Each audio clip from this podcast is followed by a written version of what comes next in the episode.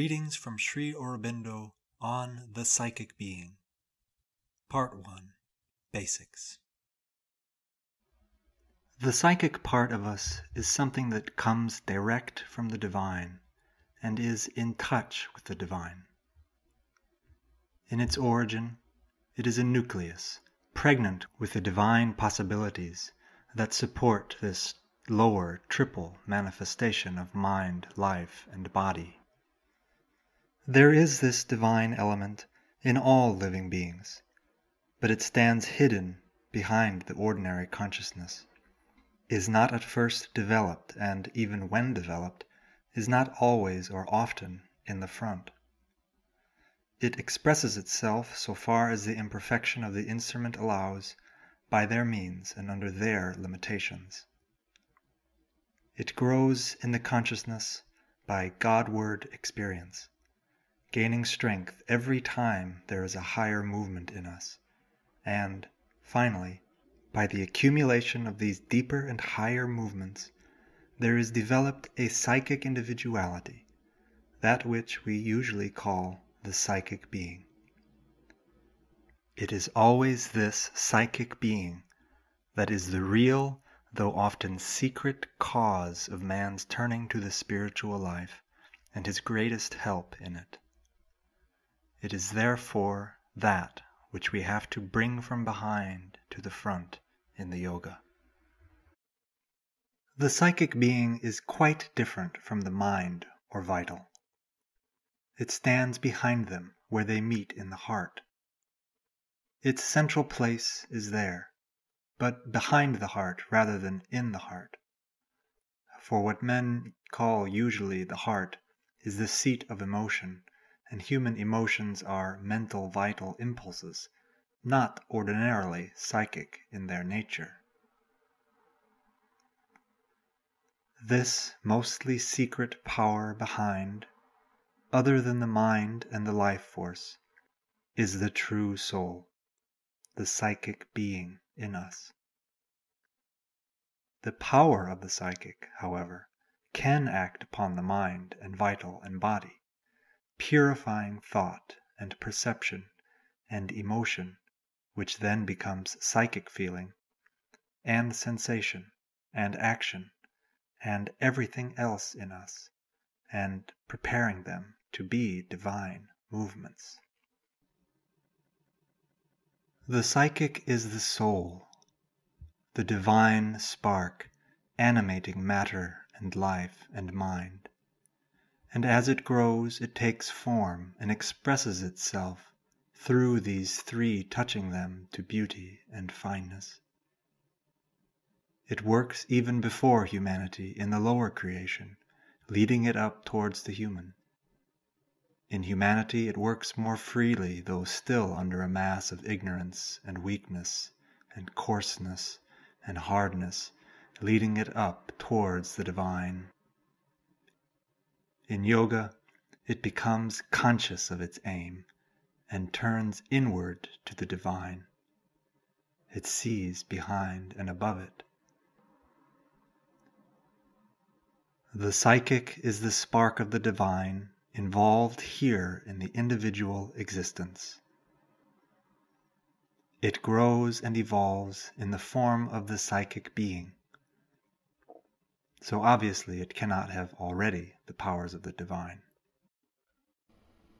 Only its presence makes it possible for the individual to open to the divine and grow towards the divine consciousness.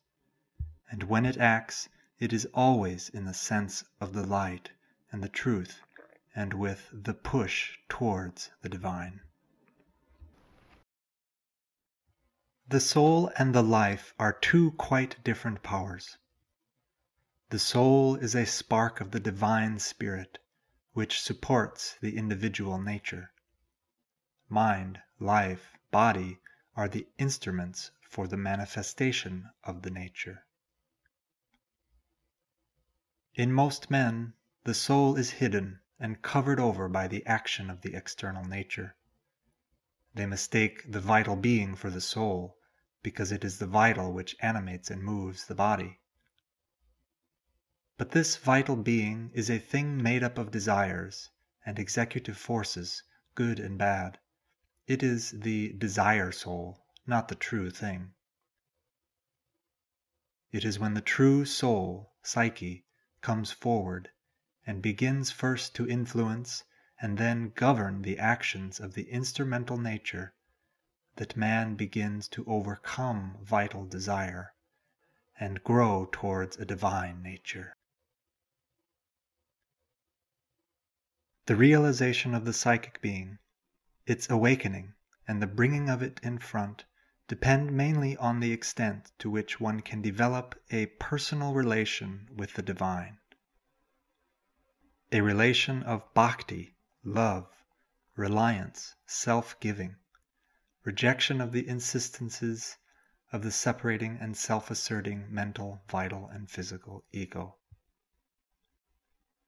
These things, love, compassion, kindness, bhakti, ananda, are the nature of the psychic being, because the psychic being is formed from the divine consciousness. It is the divine part within you. But the lower parts are not yet accustomed to obey or value the influence and control of the psychic, for in men the vital and physical are accustomed to act for themselves and do not care for what the soul wants. When they do care and obey the psychic, that is their conversion. They begin to put on themselves the psychic or divine nature.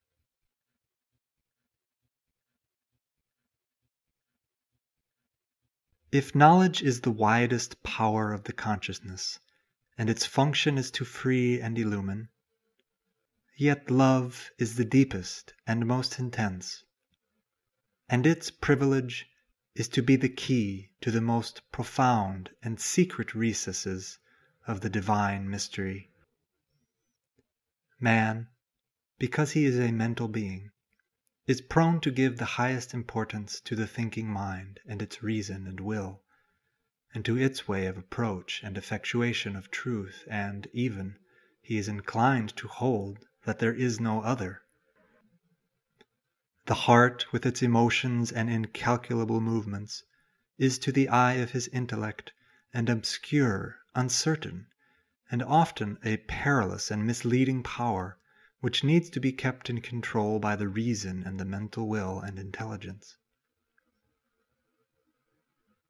And yet there is in the heart, or behind it, a profounder mystic light, which, if not what we call intuition, for that, though not of the mind, yet descends through the mind, has yet a direct touch upon truth, and is nearer to the divine than the human intellect in its pride of knowledge. According to the ancient teaching, the seat of the immanent divine, the hidden Purusha, is in the mystic heart, the secret heart cave, Hridaya Guhyayam, as the Upanishads put it, and, according to the experience of many yogins, it is from its depths that there comes the voice or the breath of the inner oracle. This ambiguity, these opposing appearances of depth and blindness, are created by the double character of the human emotive being. For there is in front, in man, a heart of vital emotion similar to the animals, if more variously developed. Its emotions are governed by egoistic passion, blind instinctive affections, and all the play of the life impulses with their imperfections, perversions, often sordid degradations. A heart besieged and given over to the lusts, desires, wraths, intense or fierce demands, and little greeds and mean pettinesses of an obscure and fallen life force, and debased by its slavery to any and every impulse.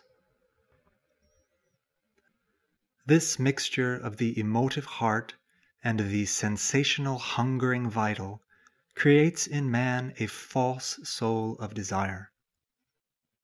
It is this that is the crude and dangerous element which the reason rightly distrusts and feels a need to control, even though the actual control, or rather coercion, it succeeds in establishing over our raw and insistent vital nature remains always very uncertain and deceptive.